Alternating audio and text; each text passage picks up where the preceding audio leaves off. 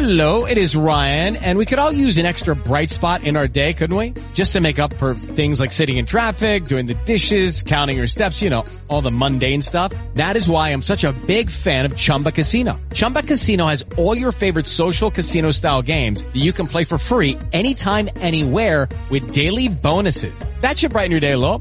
Actually, a lot. So sign up now at chumbacasino.com. That's ChumbaCasino.com. No purchase necessary. VGW. Void where prohibited by law. See terms and conditions. 18+. Good evening, everybody, and welcome to another edition of the Sports Exchange. My name is Scott Morganroth, the Motor City Mad Mouth. Great crew lined up here tonight. Rick, Mr. Opinion, doing a lot of duty this week. Rick, welcome back. Thanks, Scott. George Eichhorn, my longtime colleague on this very program another lifetime ago, and now a new lifetime now. Welcome back, George. Thanks, Scott. Good to be here.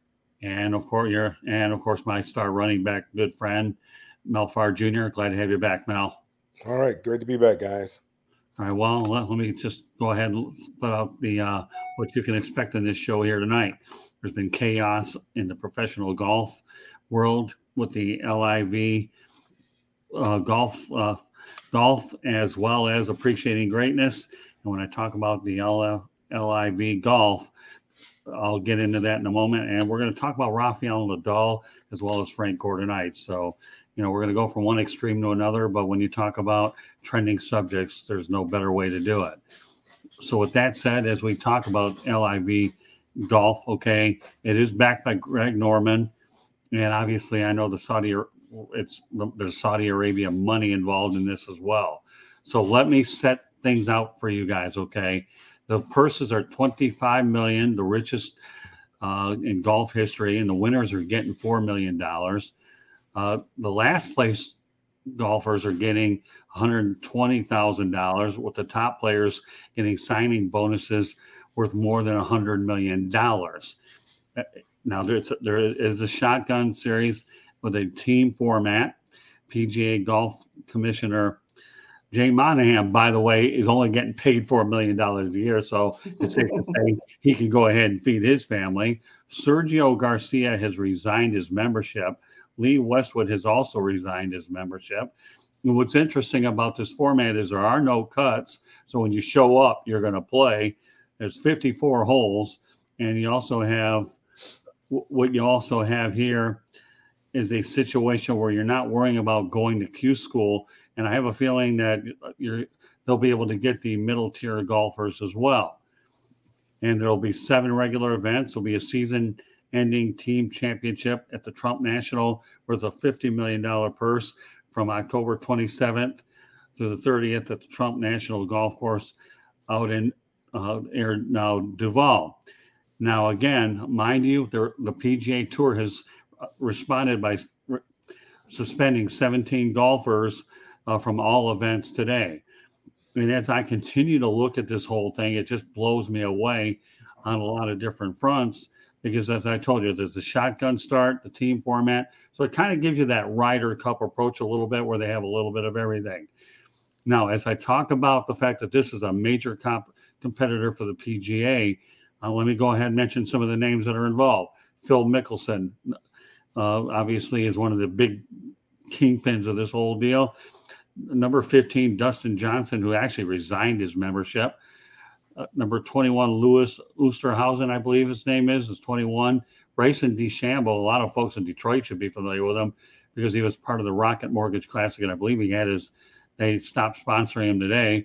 Kevin Na is number 34, so DeChambeau is 28. Kevin Na is 34. Taylor Gooch at 35. Patrick Reed, 36.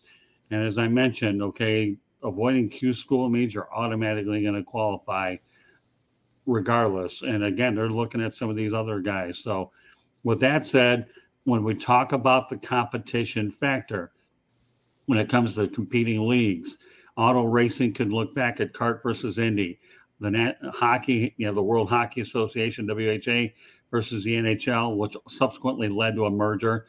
The NBA versus the ABA subsequently led to a merger. And, of course, one of the big ones here you're looking at was the NFL versus the AFL. And again, there's only 7 regular events, so these guys are going to have to play a lot of events. and they can make a good living off the short one. It's just, again, taking the risk on a new series. So I know I threw out a lot of information out there as expected. So Mel Farr, what do you think of LIV Golf? Do you think this thing is here to stay? You know, I don't know. I'm gonna have to look at it and watch the format to really get a better understanding of it. I know a lot of guys have obviously gone over there. I think they're throwing a lot of money. There's a lot of money thrown at them. And a lot of guys are dissatisfied with the way that things are going on the PGA Tour. So maybe it may lead to some changes on the PGA Tour. You know, I'm not sure. You know, you think back in the late 60s, I believe it was, Arnold Palmer and Jack Nicklaus broke away from the PGA and established the PGA Tour. So, you know, now you got Mickelson doing something, and I think he's hoping that this will make golf better for everybody, make it better for the guys on the PGA Tour. So, you know, whenever there's change, it's uncomfortable. And right now there's a lot of uncomfortable folks on the PGA Tour, the way they're talking, some of the players who decided not to go. And then I'm sure there's going to be a few more defections as time goes on. But, you have to look at the stability of the organization. That, you know, when I talk about the stability, I'm talking about the competing tour right now, where they're getting their money from, how long are they going to stay interested? You know, is this a long, you know, are they in this for the long haul, or is this, you know, what's the why behind the reason that they're doing it? You know, obviously Greg Norman is the face of that tour, but we all know where the money's coming from, and how long will it be before they get bored? You know, what type of commitment do they have to the game of golf? I don't know. So I'm at the, you know, I'm just going to take a wait and see approach and see how it all shakes out. Well, I know that there's no national television on it. So the only way you're going to see these events is through streaming. Then again, everybody's streaming things anyways. And as it turns out, we're streaming as well. So when you're getting involved with streaming, you're going to hit people, whether you're watching it on your computer or the TV. And we know a lot of the new contracts are going to have streaming as well. So Rick, obviously, I've said a mouthful, and I want to emphasize the fact that there is no Q school, and they're going to be able to get those middle golfers between 50 to 150. As I understand, the benefits are actually pretty good for the caddies as well. All their expenses are paid. And, you know, it's just amazing how you have so many different layers of this whole thing. And the fact that they're getting these top players with $100 million signing bonus. My goodness, Rick. I mean, where do you go with this whole thing? And then after you guys comment, George, I'll have you compare some of the other leagues on top of what your opinion is on this. Rick? So, yeah, it's crazy. You know, the PGA got some competition finally, you know, and I hope it works out. This sounds pretty interesting. I haven't watched a golf game since probably Tiger Woods was in his prime. He made golf exciting, and this is exciting. You got 3 rounds. No, there's no cut.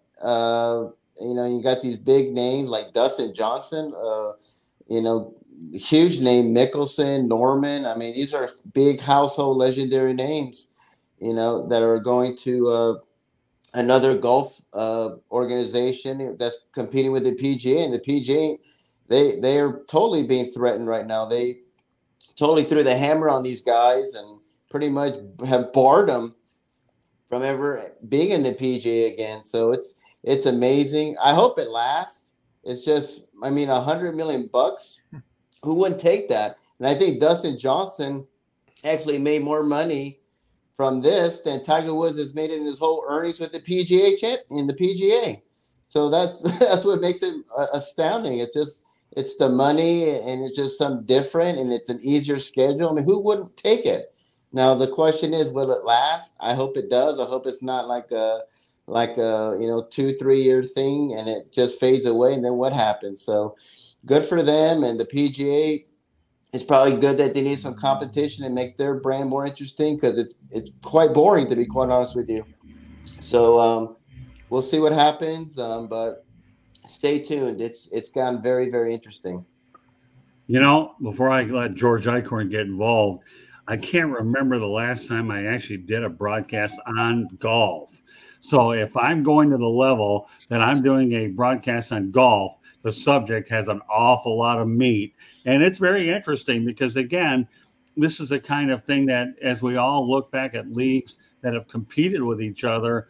You know, now we have real competition with golf for a change. I'm not talking about the European Tour or, you know, where they cross over to the majors. And there's still a lot of things that we don't know how the majors are going to act. Now, from what I hear, the PGA Championship won't allow these guys in, but we don't know about the U.S. Open. We don't know about the Open as well as the other ones. I think you go ahead, George, fill in the Grand Slams here with these. Well, this is a seismic earthquake in the world of golf. No question about it, guys.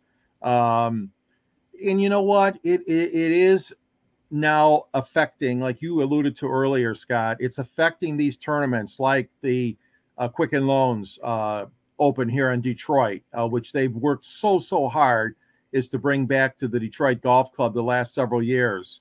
And now, as you mentioned, Scott, they lost one of their faces, which is Bryson DeChambeau. And also Phil Mickelson played at the Open here in Detroit last year. So what this is affecting also a lot of the tournament tour stops. As I mentioned, Detroit and Fort Worth and Bethesda, Maryland, wherever they're going. Of course, some of them have already taken place as, a good portion of the tour is already over. As you guys know, they start in the fall and go and end with the Tour Championship in August. So it is seismic. It is unbelievable. I mean, you're talking some big heavyweights, some big names that have made the shift. And, of course, the elephant in the room is the Saudi money. And some people call it blood money because, as we know, the Saudis were behind the killing of that diplomat, a journalist. There's a lot of people that are very upset with Greg Norman, for going with this Saudi venture, because the Saudis have never come clean on why they killed that journalist. And I know a lot of people are very upset and won't give this tour the time of day. But politics aside, you brought up a good point, Scott. This brings back memories of those rival leagues, as you talked about, with CART and IndyCars and with the NFL and the AFL. And some of those were short, but several were long battles, as we know, the AFL and the NFL, and of course the ABA and the NBA and the rival leagues, WHA. Oh, boy, that was a good one, Scott. When they went against, because we had two teams in Detroit for that battle for sure.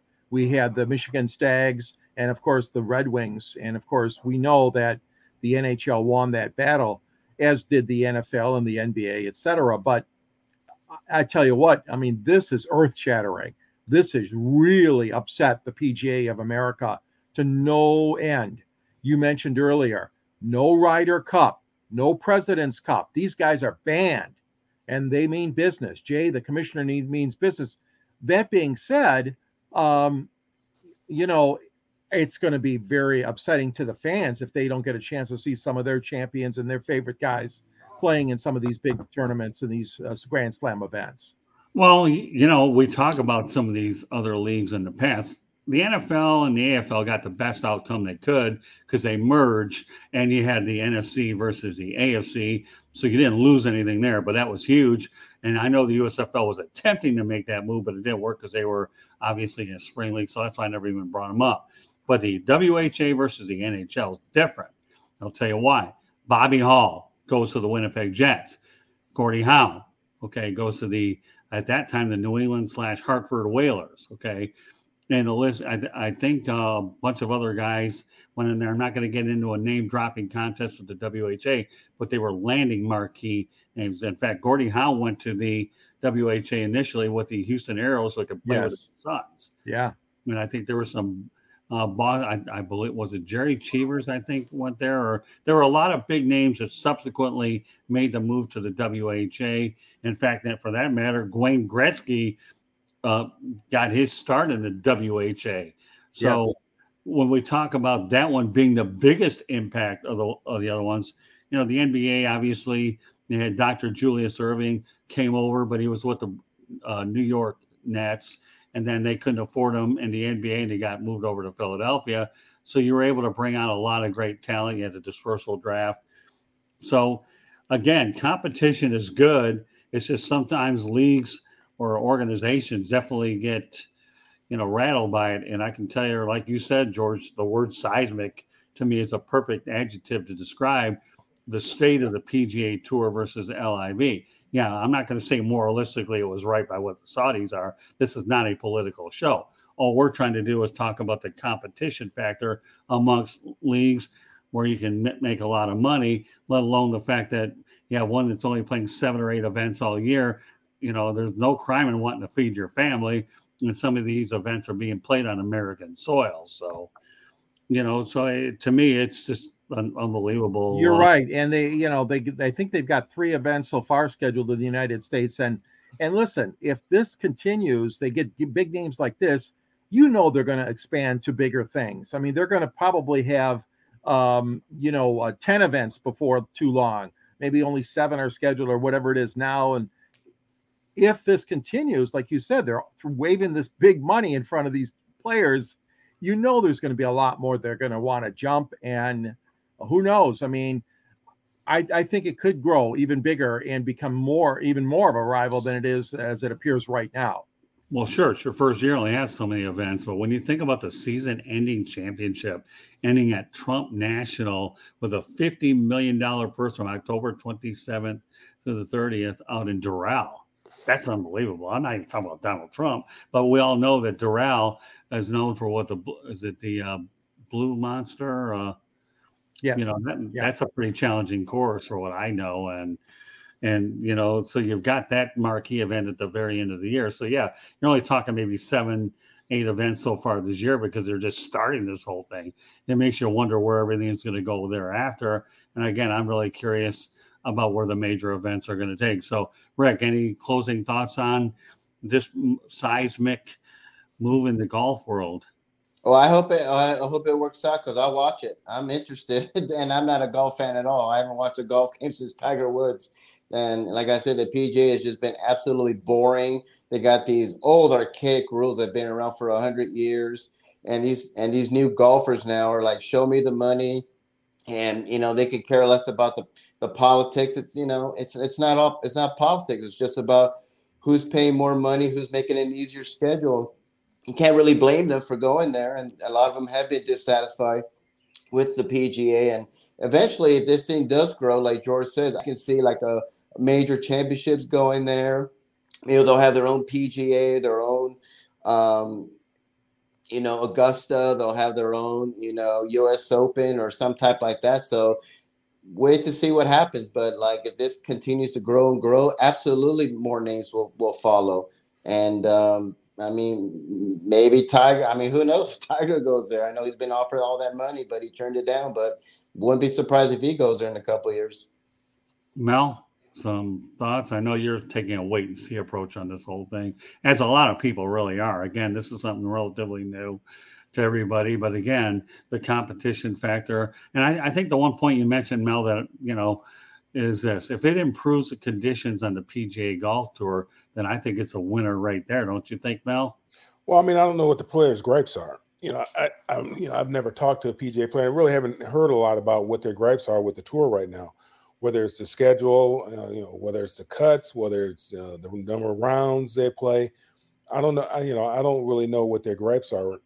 They've not been very vocal about what kind of issues they had with the PGA Tour, other than Sergio Garcia that one particular time had, was upset about having to take a penalty stroke or something like that because he took too much time finding his ball, and he said he couldn't wait to leave the tour during that tournament. But so I really don't know what the gripes are. But these leagues, these spinoff leagues have, it's always been difficult. But there has been good that has come out of it.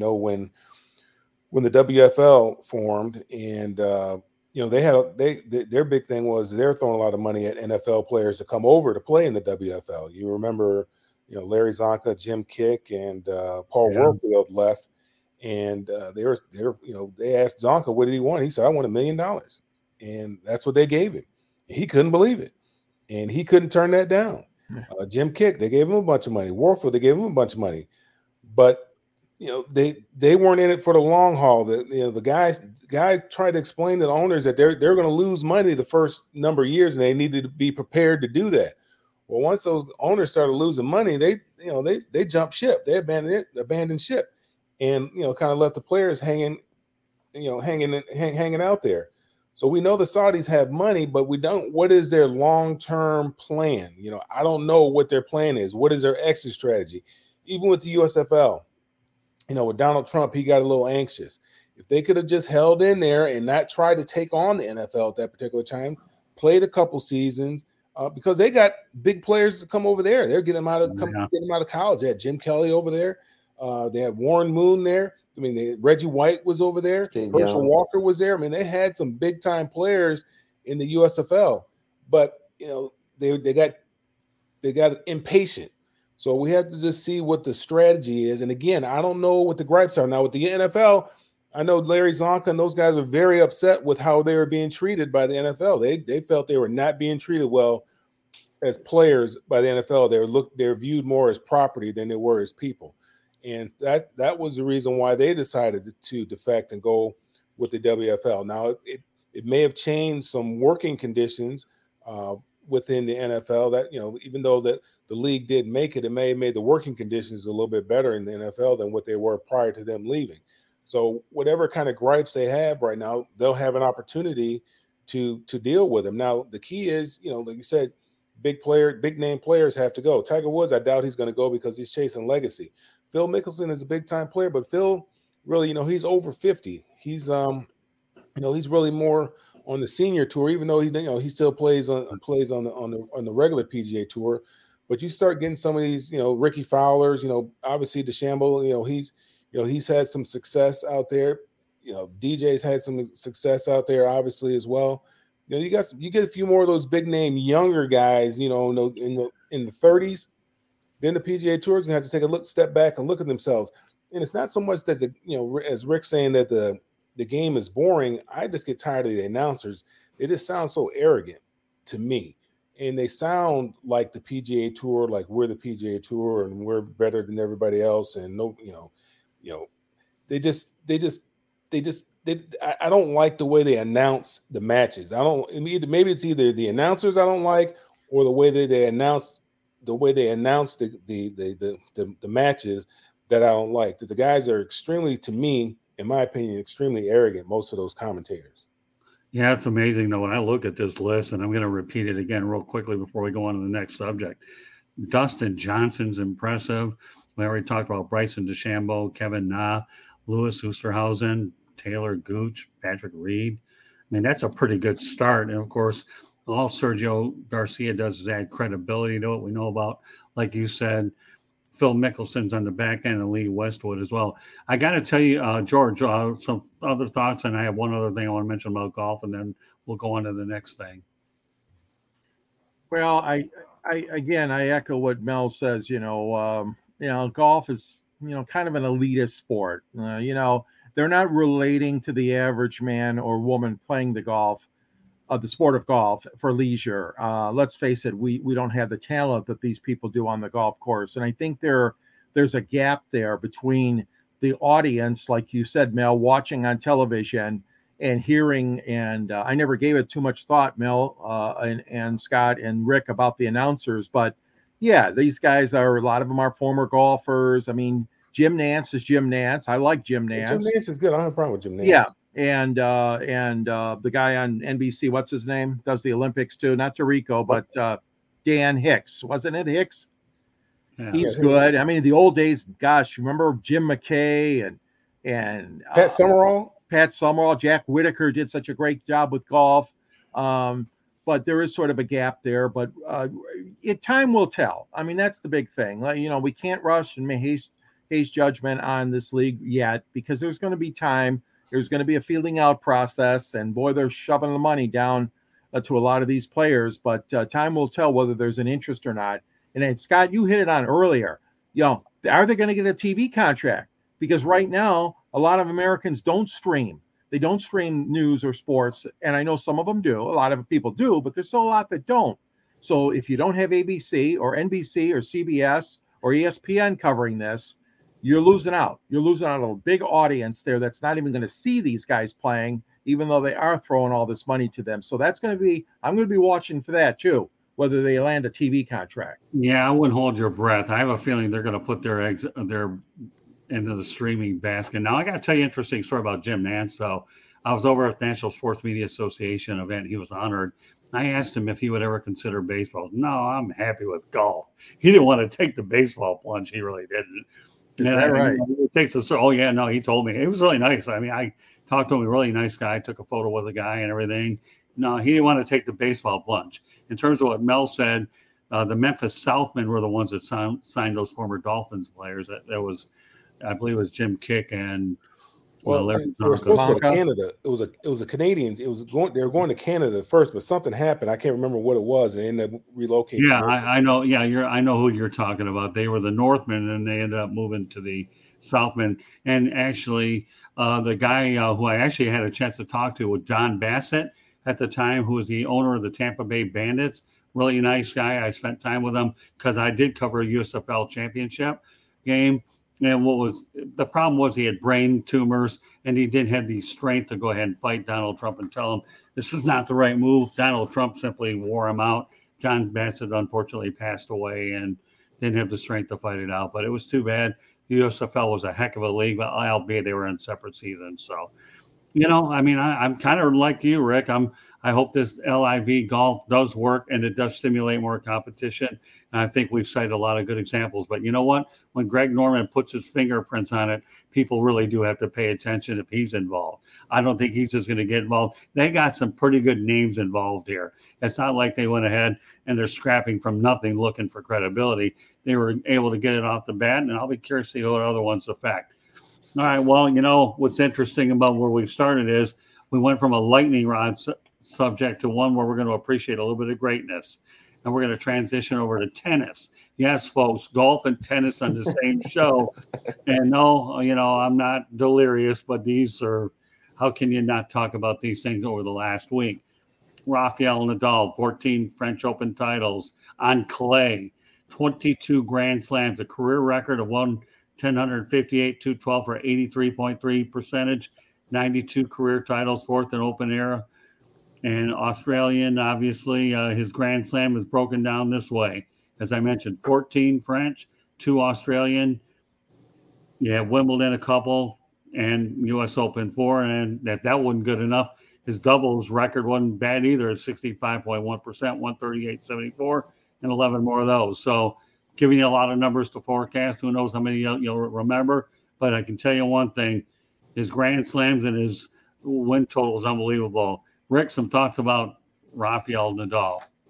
Well, he made history. To me, he's the greatest men's singles tennis player ever. I thought I saw Sampras, and he was amazing. And then all of a sudden, Federer came out. I'm like, well, it's got to be Federer. And now it's Nadal. And I know we always say, numbers really don't matter. It doesn't matter how much you win. But how in the world can you discredit 22 championships, 14 on clay? Just right. 14 in the French Open is what separates. Hello, it is Ryan, and I was on a flight the other day playing one of my favorite social spin slot games on ChumbaCasino.com. I looked over at the person sitting next to me, and you know what they were doing? They were also playing Chumba Casino. Coincidence? I think not. Everybody's loving having fun with it. Chumba Casino is home to hundreds of casino-style games that you can play for free anytime, anywhere, even at 30,000 feet. So sign up now at ChumbaCasino.com to claim your free welcome bonus. That's ChumbaCasino.com and live the Chumba life. No purchase necessary. VGW. Void where prohibited by law. See terms and conditions. 18+. Lucky Land Casino asking people, what's the weirdest place you've gotten lucky? Lucky? In line at the deli, I guess? Aha, in my dentist's office. More than once, actually. Do I have to say? Yes, you do. In the car before my kids' PTA meeting. Really? Yes. Excuse me, what's the weirdest place you've gotten lucky? I never win and tell. Well, there you have it. You can get lucky anywhere, playing at LuckyLandSlots.com. Play for free right now. Are you feeling lucky? No purchase necessary. Void where prohibited by law. 18+. Terms and conditions apply. See website for details. Nadal from Djokovic, who's second. Federer, second. I think Sampras is third with 14. Emerson's 12, and Rod Laver has 11. So those are the top 5 there. And it's amazing. I mean, no one's even close to, the French Open, what he's won. They're not even in double digits. So it's amazing what he's done. I've always been a Nadal fan. I'm glad that he won. And to me, he's the greatest men's singles tennis player ever. plenty hard to argue with those numbers. And I can tell you, George, before I turn to you, that when I lived here back in the 80s, I used to cover tennis for a weekly paper down here. And I actually played some games on clay. That's a tough surface when you're sliding all over the place. It's one thing to play on grass. It's another to play on hard court. But try to play on clay, and boy, it is not easy. And for this guy to win a Grand Slam 14 times on that very surface, my goodness. But, yeah, I think that easily Rafael Nadal can make a case for being arguably the greatest tennis player of all time. I don't care about other sports when you talk about greatness or not because of eras. The one thing that differentiates tennis from other sports, it's an individual sport is what it is versus team sports and eras. So I don't think eras come into play. So with that said, George, some thoughts about Rafael Nadal. Yeah, I admire everything that he's done, everything you guys have said about him. I mean, he is in such great shape. I mean, over the years, he has maintained his health and obviously the wear and tear on his body. He epitomizes a true athlete. And I'm not taking anything away from anybody else that has played different sports. But Rafael Nadal has kept at such a high level, as you mentioned, all these years and playing on that clay surface. And yeah, he doesn't have as many U.S. Opens or he doesn't have as many Wimbledons as some of the other guys maybe, but altogether, his total package is unbelievable. He has really been a highlight of men's tennis for all these years now. And I know he's had classic matchups and he's lost quite a few against Rafael Nadal, but you know, it's been, I mean, against Roger Federer. Thank you. But there have been some classic long matches against the two. And, you know, all I'm saying is that he is a fantastic person as far as his athletic ability goes, but he seems to be a good guy too, when it comes to, you know, his interaction with the fans and the people in that sport of tennis. I admire him. He's been fantastic. And Scott, I've used to cover tennis too. I covered World Team Tennis, and we had a chance to see a team in Detroit called the Detroit Loves. I remember that. And you know, Rosie Casals and Billie Jean King started that league. And tennis has come a long way. But yes, it is an individual sport, but there is a component of that being team tennis and doubles and mixed doubles too. But Rafael has done a great job. I admire him. Terrific. Well, my first project here in Deerfield Beach, Florida, was actually the Linda Carter Maybelline tennis tournament here right in my backyard. I never thought I'd be living in this very city. And I had a chance to meet a lot of the female tennis players, Andrea Jaeger, as well as a bunch of other ones. And then I ended up covering a tournament down in Miami. I believe it was in the Turnberry, the Hamptons, with Jimmy Connors, as you well know in your book, as well as other, and Bjorn Borg. So, you know, and I've covered a lot of them, Jimmy Arias. But, you know, with all due respect, losing Roger Federer isn't the worst thing in the world. I mean, he's a heck of a player. And we all know that tennis is known for the rivalries when you talk about in the past, Jimmy Connors, Bjorn Borg, John McEnroe, all the way what you have now. So, Mel, you know, Rafael Nadal, what can you say about this guy? Well, he's obviously has played at a very high level for a long period of time, and that's a tremendous tribute to him. I mean, you see guys now are able to play at a high level for longer periods of time. Excuse me. For longer periods of time. Look at Tom Brady. You look at the Williams sisters. You know, tennis, when I was growing up, was really a young person's sport.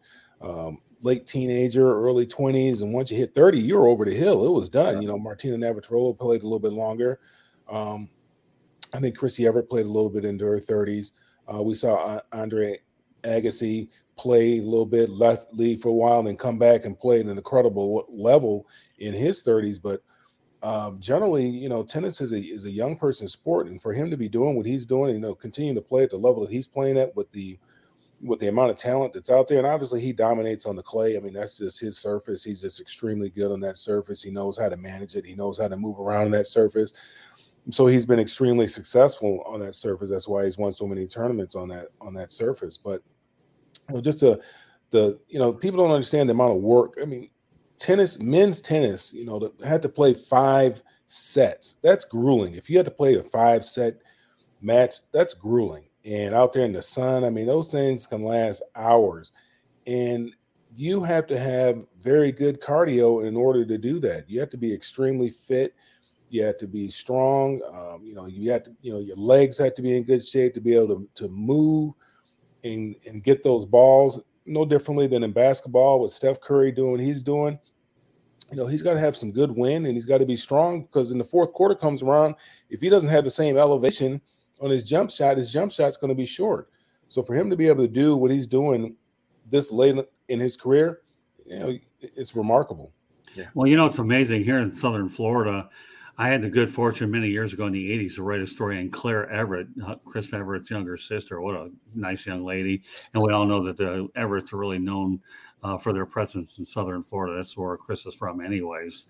So it's unreal. I talk to Claire. She was a tennis prospect at that time. And again, when you talk about those marathon matches now, you want to know one of the most savvy things I've ever seen was an Ilya Nastase had a tournament down in North Miami. It was supposed to be a 3-set exhibition, but when he saw how much money he could make on it, he made it a 5-setter at the Hamptons. And the players did not like it. You know what? Connors said, Ilya, that's not what we signed up for. But Ilya said, come on, Jimmy, cut me some slack. Well, at that point, they're already there.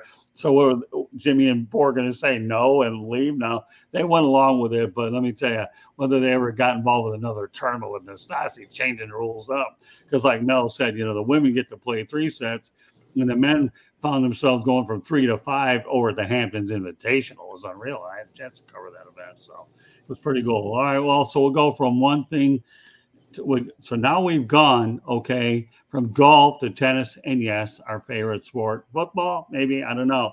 Why am I wearing a Miami Hurricanes hat and a Miami Hurricanes shirt? Well, I don't know. Yeah, you didn't know a whole lot about the person we're talking about either, George, but to no fault of your own, no big deal. The only U of M you know is the University of Michigan. You don't know much about the University of Miami, but you're a Metro Detroit guy.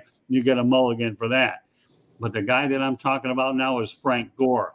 Played for the 49ers, Colts, Dolphins, Bills, Jets, 5-time Pro Bowler. The most games by a running back ever with 241. The guy stands 5'9". So Frank Gore retired from the San Francisco 49ers and is the third leading rusher with 16,000 yards, 81 touchdowns. And he also had 484 receptions for 3,985 yards along with 8 touchdowns.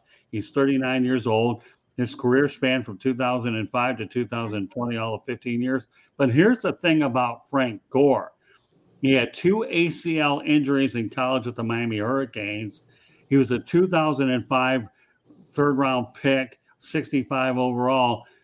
And his durability was obviously a question mark. And in the eyes of Lee Corso, not so fast, my friend. Don't give up on this guy, And, of course, many years ago, Joe Montana was a third-round pick of the 49ers. So I think the 49ers have had pretty good luck in the third round. So you know what? I got a running back on the show. I might as well talk to the running back about the running back, Mel. What are your thoughts about Frank Gore? I've always had a tremendous amount of respect for Frank Gore. I liked him in college. I liked him when he was drafted by the 49ers. He's not a flashy guy. Nothing that he does exceptionally well. He just does, everything at a very high level. Great balance. He's not a very big guy, only 5'9", about 210 pounds, somewhere in that area.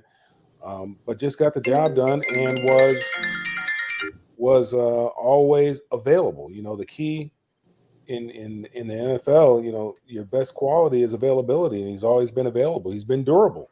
And that's what's enabled him to play as long as he played and amass the amount of yardage that he was able to amass over the time in his career. 16,000 yards, that's a lot of yards. There's no question about that.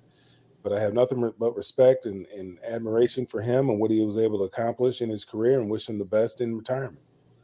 Think about the guy at 16,000 yards, and he had 2 ACL injuries in college back in 2000. Early this century. I know years ago, a knee injury was a career ender. We all know with modern medicine being what it is, nobody knows it better than you, Mel, in terms of what these knee injuries are, the debilitating ones. And I can think of all the running backs to talk about here, but when you think about Frank Gore, what his legacy is, durability, 241 games played, George Eichhorn, I mean, I know now you're talking about a different U of M here, but what have you learned about Frank Gore? Well, you brought up a good point. I mean, he only played 28 games in 4 seasons in college. He missed a 1 season entirely. Right. So basically 28 games in 3 seasons was not as spectacular as some people, thought. But like you said, he had the injuries. But boy, oh boy, I tell you what, Mr. Durability, I tell you, I always think of Barry Sanders, obviously being from Detroit, and obviously Mel, your dad played here too with the Lions, but Frank Gore and the 49ers and some of those great teams he had. And I know, he played for a lot of other teams, like you said, Scott and Mel and Rick, but just a great, great career. I mean, he would not ever give up. I mean, his attitude, gung-ho attitude, play the game, play it hard, carry that ball, run and catch the ball, whatever he had to do on that offense, especially with the 49ers, he had some great, great memories and great games. And you're right. I mean, through the test of time, as they say, I mean, all these years and being third right now, all time. But like you said, Scott, earlier, I mean, to think about it, his career at the University of Miami was cut short, injuries and less games played than a normal guy coming out, but that didn't hold him back at all. He had a fighting spirit and had a hell of a lot of talent, and it shows. That durability for a running back is something we don't see much anymore. Well, when you judge players, number one, just because they get hurt in college, you still have the pro day and you also have the combine. So you have those things working with you. But I think what makes, Frank Gore so interesting and great is he never had off the field issues. He was just a stand up citizen is what he was, and a heck of a player. I've often wondered what Barry Sanders would have been like had he been able to catch a football out of the backfield. We'll never know. But if you get him in space, he's off to the races. So. So it's more power to Frank Gore. I think he signed a one-day contract to join the 49ers, and he went ahead and retired as a 49er, and I think he's looking for a spot in the front office. You can rest assured he'll get medical benefits, and he'll be in the 49ers Hall of Fame. So, Rick Curdy, we'll give you the final word on Frank Gore before we call it. 49ers Hall of Fame. He's going to be in the Pro Football Hall of Fame. What are you talking about? That too. Well, no, he's going to be in both. He'll be obviously in the Ring of Honor for the 49ers as well as a Pro Football Hall of Fame, Mel, and rightfully deserved. I mean, think about 16,000 yards. What is the average career of a running back, Mel? 3 to 4 or 5 years? That's it? You tell me. Yeah, I mean, and he's third all-time rushing, right? Yes. Yeah, man, that's saying a lot right there, man. That's a lot. Yeah. That's a lot of yards. Let alone with the injury. No, we know he's headed to his next stop's Canton, Ohio. We know that. So more power to him. I think he's actually tried his hand in boxing too. I don't know how well that's working out, but everybody's looking to stay competitive in their own way. And I don't think that went very well for him, did it? No, I don't think it did either. But give him an A for effort for trying. He tried. Yeah. All right, Rick. Let's talk about Frank Gore. Very, very consistent, doesn't play around. He's one of these guys that you just, he'll be there. He'll have a great game, but at the end of his career and then now you see his numbers and you're just like, wow. Last night we were talking about, Mount Rushmore pitchers and Don Sun was mentioned, and they were showing Don Sun's numbers, and he was a guy that. Hello, it is Ryan, and I was on a flight the other day playing one of my favorite social spin slot games on ChumbaCasino.com. I looked over at the person sitting next to me, and you know what they were doing?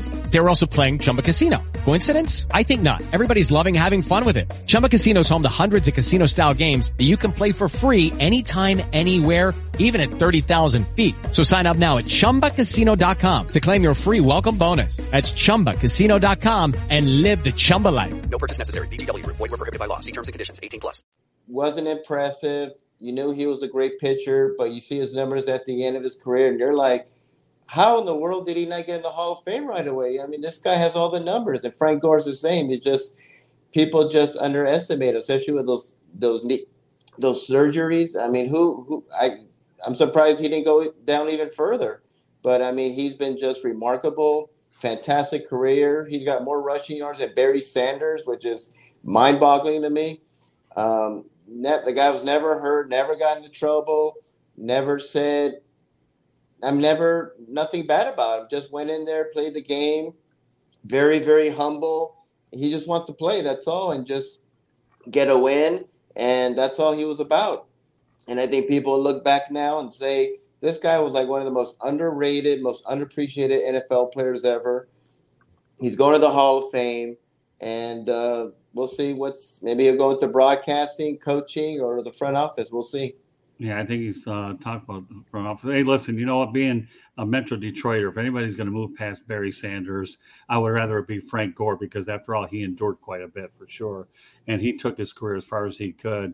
And to me, he's a guy that simply perseveres. So, but meanwhile, you know, guys, what an incredible broadcast we've had tonight. Talk about LIV Golf, and then we talk about Rafael Nadal and then Frank Gore. You want to talk about the triple crown of shows tonight with some unbelievable subjects all over the sports world. And I think we definitely accomplished that objective as well. So with that said, any closing thoughts real quickly about any of the three things that we talked about? Well, you know, you mentioned about consistency, and that's the word that comes to mind for Gore. And, you know, 9 times he was over 1,000 yards, I believe. If 9 seasons, he topped 1,000 yards rushing. And nowadays it's hard to find that kind of consistency. And my hat's off to him and obviously to Roger Nadal. And yes, even my hat is off to Greg Norman to try something different and make life a little bit fun as far as the golf tour goes. So 3 great topics, Scott. I really appreciate it. This was a great discussion, guys. All right, Rick Curdy. Yeah, I think I want to backtrack on Nadal. I think people are going to not realize how great he is. And he's been playing against 2 outstanding tennis players in Federer and Djokovic in their prime. So that gives you more credibility of how great he is. And if he can win like a couple more, I mean, he could be up there with the Tom Brady's and the Tigers and the Jack Nicklaus, the Michael Phelps. I mean, if Michael Jordan, don't forget Jordan. Michael Jordan as well. And he's 36 years old, and he looks great. He hasn't, like Frank Gore, they don't age. They get better like wine. So it's amazing what he's done. So if he could win like 3 or 4 more and maybe pass Venus and become the all-time, you know, champion of men and women's, he'll be up there with the Brady's and the Tigers and the Jordans and Jack Nicklaus and Phelps, no doubt. Mel? What was the question, Scott? I was looking I just wanted to give you an opportunity to comment on one or all three of the things that we talked about tonight. I mean, I know we're definitely all over the sports world tonight for sure. So. Well, I was looking at the list, and I was trying to think of who was ahead of Frank Gore, and then I see Walter Payton there. I said, man, Walter Payton put up 16,000 yards? I didn't realize he set the bar that high when he left. You just kind of forget about it. And I was just looking at how long he played. I think he played about 13 years, if I'm not mistaken, something like that. And to put up, you know, I know the game was a lot different back then. It was, you know, very running back centric and oriented back then. But again, you know, it's a testament to his durability and availability as well, man. 16,000 yards in that game, man, is a lot of yards, especially for a little bitty guy. I mean, Walter Payton was only about 5'10", you know, maybe 200, something like that. And boy, that's a lot of yards. But you know, you have to take your hat off to these. Well, the latter 2 that we talked about for the longevity, you know, longevity has a lot to do with being able to, you know, and not just hanging around just to be hanging around. I mean, hanging around and getting things done.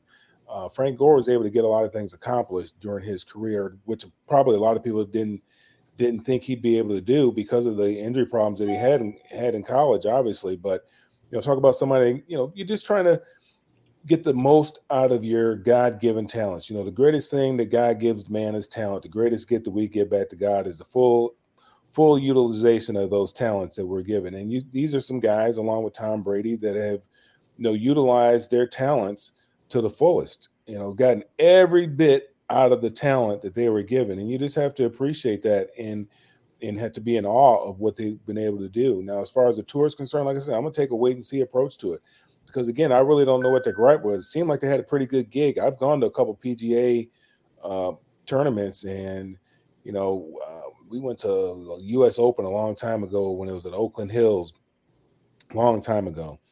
I think Tiger Woods was – I think Tiger Woods was an amateur at that particular time, and him and his dad were staying at our house, and my mom was dropping him off at the golf course, and we went up there to watch a couple rounds, and we were watching some guy, and I don't know what he was ranked, but he's walking down the fairway smoking a cigarette, having the time of his life. He's on the PGA Tour. Somebody's carrying his bags, and he's walking down, and he's getting a check.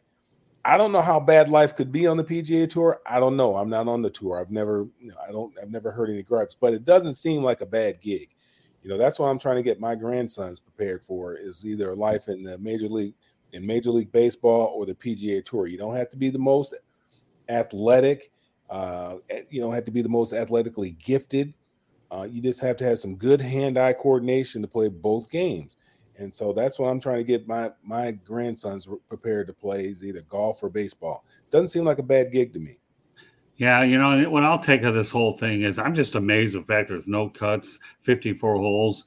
And, and I think they're going to get that 50 to 150 type of golfer there in terms of the middle tier is concerned. And, to me, there's just a lot of interesting in the fact that people are going to want to watch that. That's the thing. Are people going to want to watch that middle tier? It's kind of like the USFL, what we have right now. People, it's good for the players that, because they need that live game action. Right. But are people going to really, do you really want to watch a game where, you don't have your superstars, the very, very, very best playing the game, where you don't have the Russell Wilsons, the Aaron Rodgers, the Tom Brady's, all the name people? Are you willing to really invest 3 or 4 hours to watch, the bottom ranked players on the tour? Well, I don't know, 50 to 150 isn't so bottom, especially the 50 part. So it'll just be interesting, some of the names that ultimately come over depending on how long this league goes on. Yeah. In terms of Rafael Nadal, you know what?